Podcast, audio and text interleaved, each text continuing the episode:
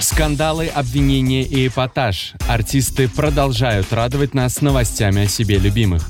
Одни покинули Россию, другие воруют друг у друга песни и образы, а третьи ходят по ток-шоу и жалуются на тяжелую жизнь и своих любовников. В кино, кроме меня, нет всё, с кем да, сходить. да, не с кем.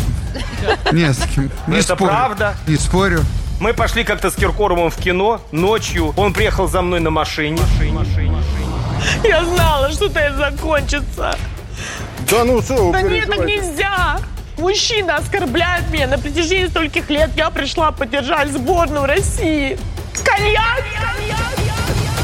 Я сказала, пожалуйста, я покажу вам грудь. Я объяснила полицейскому, да у вашей жены такой груди нет, загорелой, красивой. красивой, красивой. Живи спокойно, страна. Да. Теперь у нас еще одна. Еще одна? Кто такая? Все знают. Ну, собственно, и хватит. Но все ли так, как подают это звезды? Чаще всего за шпагатами, эпатажными выходками и слезами скрываются грамотный пиар и, конечно, простое желание быть в центре внимания. Каждую неделю в подкасте Роман о шоу-бизе.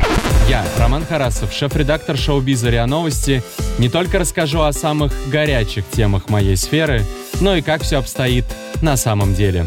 В том числе обсужу наиболее яркое со звездами.